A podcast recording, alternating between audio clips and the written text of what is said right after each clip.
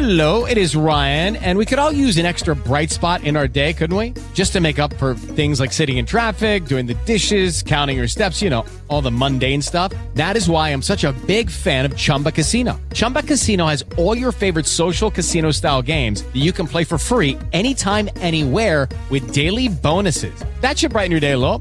Actually, a lot. So sign up now at chumbacasino.com. That's chumbacasino.com. No purchase necessary. VGW Group. Void were prohibited by law. See terms and conditions. 18 plus. Il Signore degli Anelli, una lettura del capolavoro di Tolkien capitolo per capitolo, analizzandole i temi, di Paolo Nardi. Chi è Tom Bombadil? Questa domanda perseguita tutti i tolkieniani del mondo e flagella tutti gli incontri che si tengono sull'argomento. Ogni volta, inevitabilmente, qualcuno alza la mano e fa questa fatidica domanda. Ma in realtà, chi è Tom Bombadil? Salve a tutti, sono Paolo Nardi, il caporedattore della casa editrice Fede Cultura e ho appena letto questo interessante libretto scritto da Tyler, nome chiaramente che è uno pseudonimo, che si intitola proprio Chi è Tom Bombadil? Una domanda alla quale lo stesso autore sembra non voler dare una risposta definitiva. D'altra parte non lo spiega fino in fondo neanche lo stesso Tolkien, che pur avendone parlato nelle sue lettere o nelle interviste, eh, ha semplicemente eh, dichiarato che il personaggio di Tom Bombadil lui l'ha inserito nel romanzo per affrontare certe cose che altrimenti sarebbero rimaste fuori però si è ben guardato anche dal chiarire quali fossero queste cose che altrimenti sarebbero rimaste fuori. È bene precisare che l'autore di questo volumetto, Tyler, è bene chiarire che la visione di Tyler in questo volumetto è smaccatamente ambientalista a favore della natura. Tyler tratteggia Tom Bombadil come un personaggio a contatto con la natura che ci invita a eh, vivere in maniera più consapevole, lontana dalle frenesie del consumo del mondo di oggi e a rifugiarci nella saggezza eh, rappresentata dai boschi e dalle foreste. E non esita per questo a identificare la terra di Mordor con l'inquinamento, con l'industrializzazione e Sauron con la figura del sopraffattore che non guarda in faccia a nessuno pur di realizzare i propri scopi industriali e affaristici. Lungi da me il voler negare che queste cose riguardino anche Tolkien, visto che lui stesso in una lettera ha scritto che la città di Sheffield è Mordor relativamente al suo livello di industrializzazione che ne aveva deturpato l'aspetto e soprattutto relativamente al fatto che lo stesso Sam, alla fine del romanzo, nel capitolo Reculisti della Contea, quando si trova davanti alla ciminiera della fabbrica eretta da Saruman e dei suoi sgherri al posto del vecchio mulino, dichiara qui è anche peggio che a Mordor. C'è indubbiamente una critica all'industrializzazione e al progresso come distruzione della natura da parte di Tolkien in tutto il romanzo.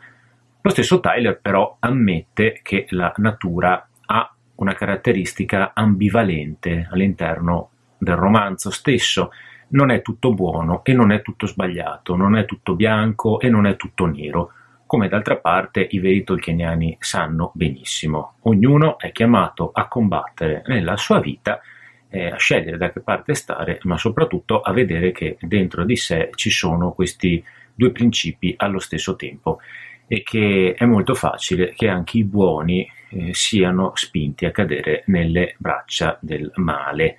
Il personaggio di Tom Bombadil è un unicum nella narrazione tolkieniana. Non si sa bene chi sia, sono state avanzate tantissime ipotesi, c'è addirittura chi ha cercato di dire che è eh, lo stesso Dio.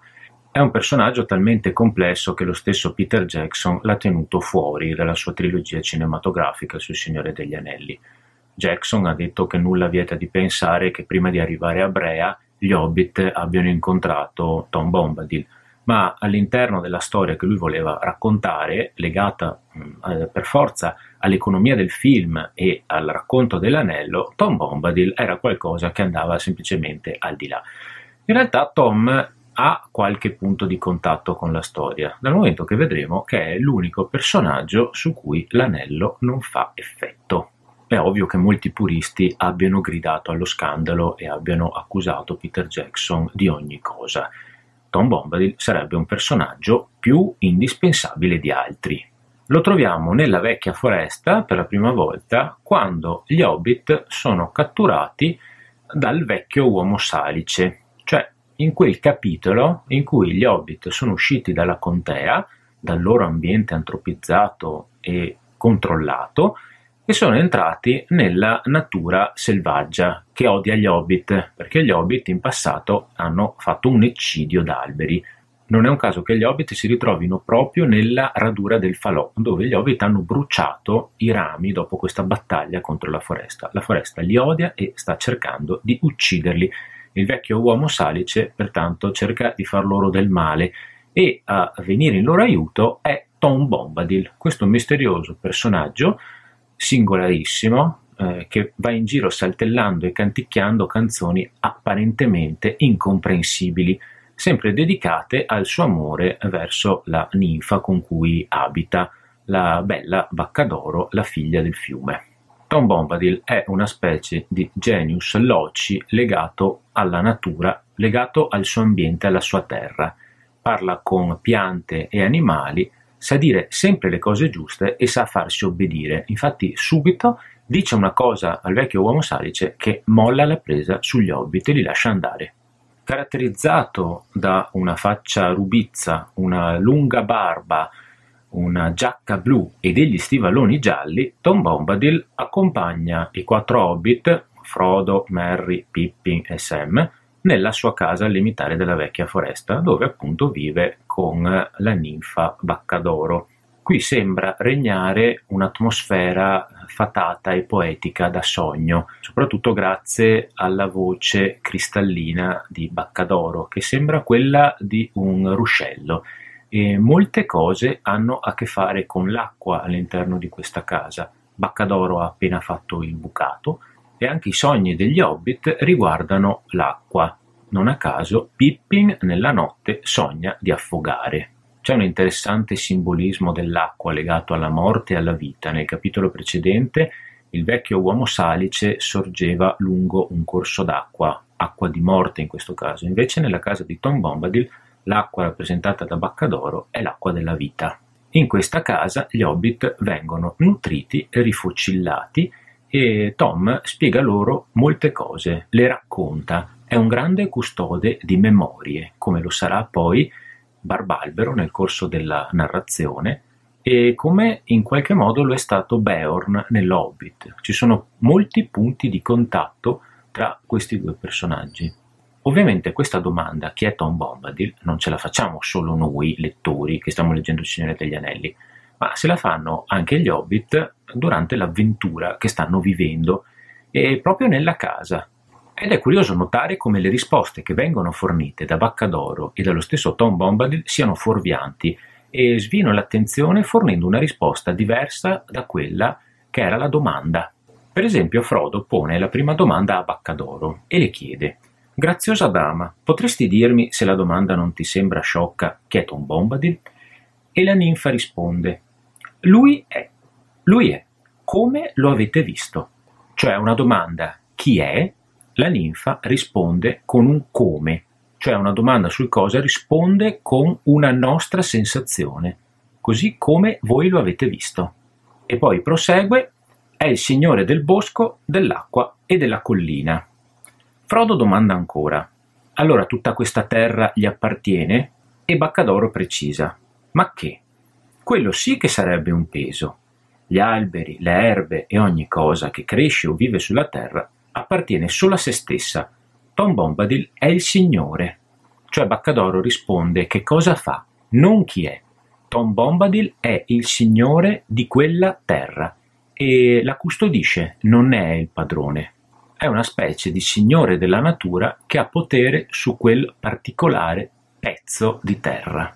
Poi Frodo lo chiede direttamente a Tom: Tu chi sei, signore? mettendo nella domanda quel signore che è parte della risposta già fornita da Baccadoro. E Tom risponde: Eh, cosa? Cioè risponde con un cosa, non con un chi. E poi aggiunge, ancora non sai come mi chiamo? Non c'è altra risposta.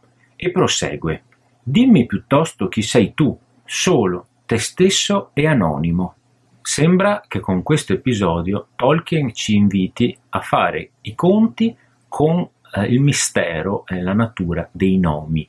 I nomi per Tolkien sono fondamentali. Per un linguista e un filologo come lui, tutti i nomi possiedono una verità e una storia da raccontare. Non solo, ma i nomi che ognuno ha hanno una ragione specifica. Ogni nome esprime una natura, un'essenza, un personaggio, un carattere. Ed è ancora più significativo che tutto questo venga detto da un personaggio su cui l'anello non ha alcun potere. Infatti Tom prende l'anello ci gioca, se lo mette e non sparisce. Segno che sicuramente Tom non è legato al possesso delle cose. L'anello invece tenta sempre le persone sul possesso delle cose, sul dominio di se stessi sugli altri ma soprattutto l'anello agisce sulla natura delle persone. L'anello trasforma ogni persona che lo indossi in un personaggio fuori dal tempo, gli dona una innaturale lunga vita, ma contemporaneamente lo trasforma in un'ombra, gli toglie le sue caratteristiche di persona dotate di un nome. Facciamoci caso, in Nazgul, i nove eh, servi dell'anello, questi antichi re degli uomini che si sono lasciati irretire, non hanno neanche un nome. La bocca di Sauron, un altro uomo che si vedrà alla fine del romanzo spuntare fuori dai cancelli di Mordor, non ha neppure un nome, viene chiamato la bocca di Sauron perché non fa altro che proclamare gli ordini di Sauron. Sono tutti personaggi privi di un'identità e di un nome. Tom Bombadil invece invita Frodo a considerare la sua natura legata al suo nome, alla sua individualità. È lo stesso ragionamento sull'estetica linguistica che farà Barbalbero molto più avanti nel libro, nella foresta di Fangorn, davanti a Merry e Pippin. Il Signore degli Anelli è pieno di nomi. L'indice dei nomi del Signore degli Anelli ne conta più di 600 tra animali, persone, nemici, e quasi altrettanti toponimi, oltre a 200 nomi di oggetti e addirittura a 64 nomi di piante reali, più quelle inventate. Tom Bombadil, così come Barbalbero, è il custode di questa tradizione dei nomi, che portano al loro interno tutti una verità e una storia. E così Tom Bombadil è l'unico personaggio all'interno della Terra di Mezzo su cui l'anello non ha alcun effetto e è una cosa veramente singolare, perché basti pensare che lo stesso Gandalf, lo stesso Elrond, la stessa Galadriel eh, all'interno del romanzo saranno tutti tentati dall'anello, verranno messi davanti alla possibilità di impadronirsene, riusciranno a resistere, però sanno benissimo che loro potrebbero prendere quell'anello e diventerebbero peggio di Sauron, dell'oscuro signore. La vera saggezza all'interno del Signore degli Anelli è non utilizzare l'anello che è malvagio di per sé stesso e non può che rendere schiavi del male e di Sauron. Invece Tom, questo, invece questa problematica non sfiora minimamente Tom Bombadil, che sembra immune da questo fascino e dal potere dell'anello. Addirittura lui non scompare, su di lui non c'è questo effetto. E quindi molti si sono domandati il perché di, di questa particolarità di Tom. Probabilmente è, è, come detto nel consiglio di Elrond quando si parlerà di nuovo di Tom Bombadil e si dirà che lui è il senza padre, è l'essere più antico di tutti, cioè forse fa riferimento a un potere più antico e più potente rispetto a quello di Sauron. Però viene anche detto che Tom è legato alla sua terra e che all'interno di quella terra potrebbe eh, benissimo asserragliarsi e eh, difendersi dagli attacchi del male. Certo, può combattere il male e eh, riuscirci efficacemente, però si dice anche che può solo difendersi, può solo rimandare l'ineluttabile. In realtà Tom Bombadil non può sconfiggere il male e si dirà che Tom Bombadil non potrà tenere l'anello perché siccome non ci dà importanza, probabilmente se lo perderebbe e quindi la situazione sarebbe riportata a zero, cioè l'anello andrebbe perduto e lo troverebbe qualcun altro e quindi continuerebbe la lunga catena di possessori dell'anello con Sauron che cerca di recuperarlo. Perché sembra dire Tolkien, per combattere qualcosa è importante anche tenerci. Tom non avverte questa necessità, probabilmente perderebbe l'anello, per lui non è un problema. Ci sono dei punti di contatto tra Tom Bombadil e un altro personaggio molto amato nei romanzi di Tolkien, cioè il mutaforma Beorn, eh, quell'omone che nell'Hobbit accoglie a casa sua Gandalf, nani e Bilbo, li rifocilla, gli fornisce di vettovaglie per addentrarsi nella foresta di Bosco Tetro e gli dà tutta una serie di consigli e di informazioni. Ci sono molti punti di contatto tra questi due personaggi perché entrambi hanno un grande potere all'interno della loro terra sono legati ai loro possedimenti e sono i padroni incontrastati di questi loro possedimenti, oltre alla loro qualità di aiuto dei protagonisti della storia. C'è poi un'altra differenza tra Tom Bombadil e gli Hobbit. Gli Hobbit vengono da una natura addomesticata e eh, resa presentabile. Vengono dalla Contea, che è una regione assolutamente antropizzata in cui la natura è resa perfetta perché coltivata, curata. Però gli hobbit quando escono dalla contea, come abbiamo visto, vengono aggrediti dalla natura selvaggia. E Tom Bombadil è un'espressione di questa natura selvaggia incontaminata. E a loro modo, però, gli hobbit sono anche da bravi borghesi eh, interessati a tenere una certa rispettabilità e godere di una certa reputazione presso gli altri, mentre Tom Bombadil questo eh, interesse non ce l'ha affatto, non gli interessa farsi vedere eh, buono e bravo da tutti gli altri. È fondamentalmente un anarchico disinteressato dal giudizio altrui, che è un entusiasta, un personaggio spontaneo ed elementare, molto diverso dai malinconici elfi, per citare altri personaggi che hanno uno strettissimo legame con la natura. Un altro particolare da non sottovalutare è il fatto che all'interno della casa di Tom Bombadil, si è già ricordato che gli hobbit fanno dei sogni, Frodo ha dei sogni molto significativi. Eh, all'inizio eh, sogna Gandalf sul pinnacolo di Ortank, sogna questo vecchio eh, che viene portato via da un'aquila. Non è una cosa di preveggenza, è una cosa che è già successa, però uno dei poteri del sogno è proprio quella di rivelare cose che sono già accadute. Inoltre, eh, prima di partire dalla casa di Tom Bombadil, Frodo fa un altro sogno molto interessante che si connette direttamente alla fine del romanzo. Dice il testo a proposito di questo sogno. Quella notte non sentirono rumori, ma se in sogno o no non lo sapeva, Frodo sentì un canto soave nella testa, una canzone che sembrava giungere come una fioca luce dietro una grigia cortina di pioggia e diventare poi sempre più forte, in modo da trasformare tutto quel velame in vetro e argento, finché, quando fu riavvolto, una campagna verdeggiante si schiuse in lontananza innanzi a lui, sotto una repentina aurora. È esattamente quello che proverà Frodo alla fine del romanzo, quando prenderà l'ultima nave destinata ai portatori degli anelli che li portano dall'altra parte del mare. Frodo dovrà andare nell'isola di Toleressea per venire curato, e quando parte, quando salpa a bordo di questa nave, sperimenta esattamente le stesse cose che ha vissuto nella casa di Tom Bombadil, forse in sogno o forse nella realtà. E la nave guadagnò l'alto mare e sottentrò Occidente, finché in una notte di pioggia Frodo sentì al fine nell'aria una suave fragranza e udì il suono di canti portati dalle acque. E allora gli parve che, come nel sogno a casa di Bombadil, il grigio velario di pioggia si facesse tutto di vetro argentato e venisse ritratto, e contemplò bianche prode e, al di là, una verde terra lontana sotto un rapido sorgere del sole.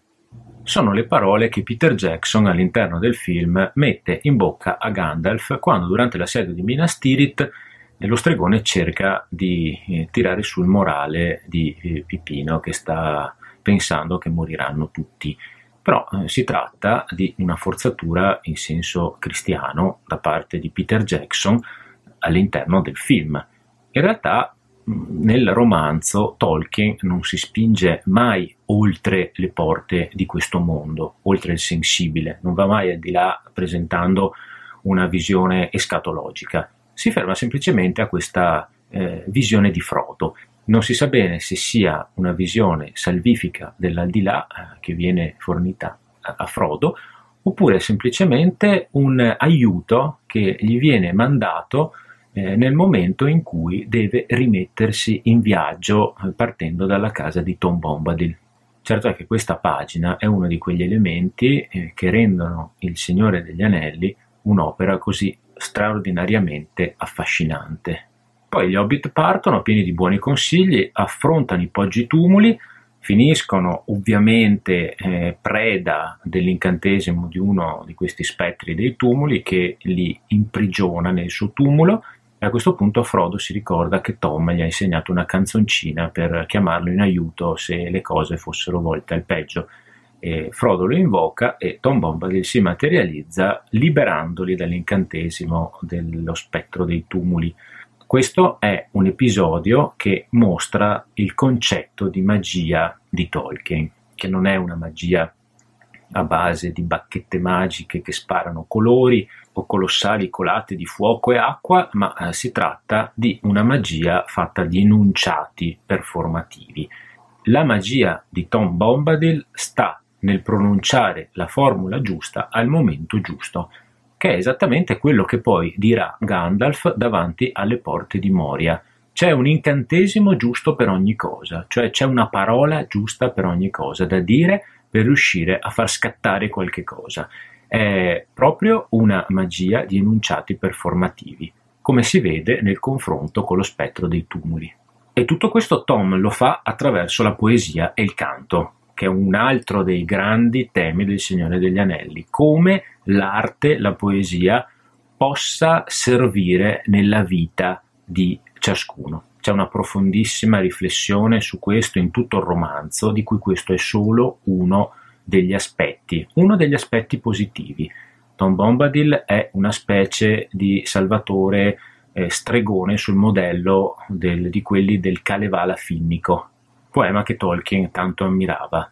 E la poesia di Tom è legata inscindibilmente alla natura, al rispetto della natura e all'amore per la sua amata Bacca d'Oro. A questo punto Tom Bombadil sparisce, accompagnerà gli Hobbit nella città di Brea e poi non lo vedremo più. Lo si citerà durante il consiglio di Elrond e poi tornerà nominato alla fine del romanzo quando Gandalf abbandona gli Hobbit che devono tornare nella contea e dice che deve andare a parlare di cose importanti con Tom Bombadil.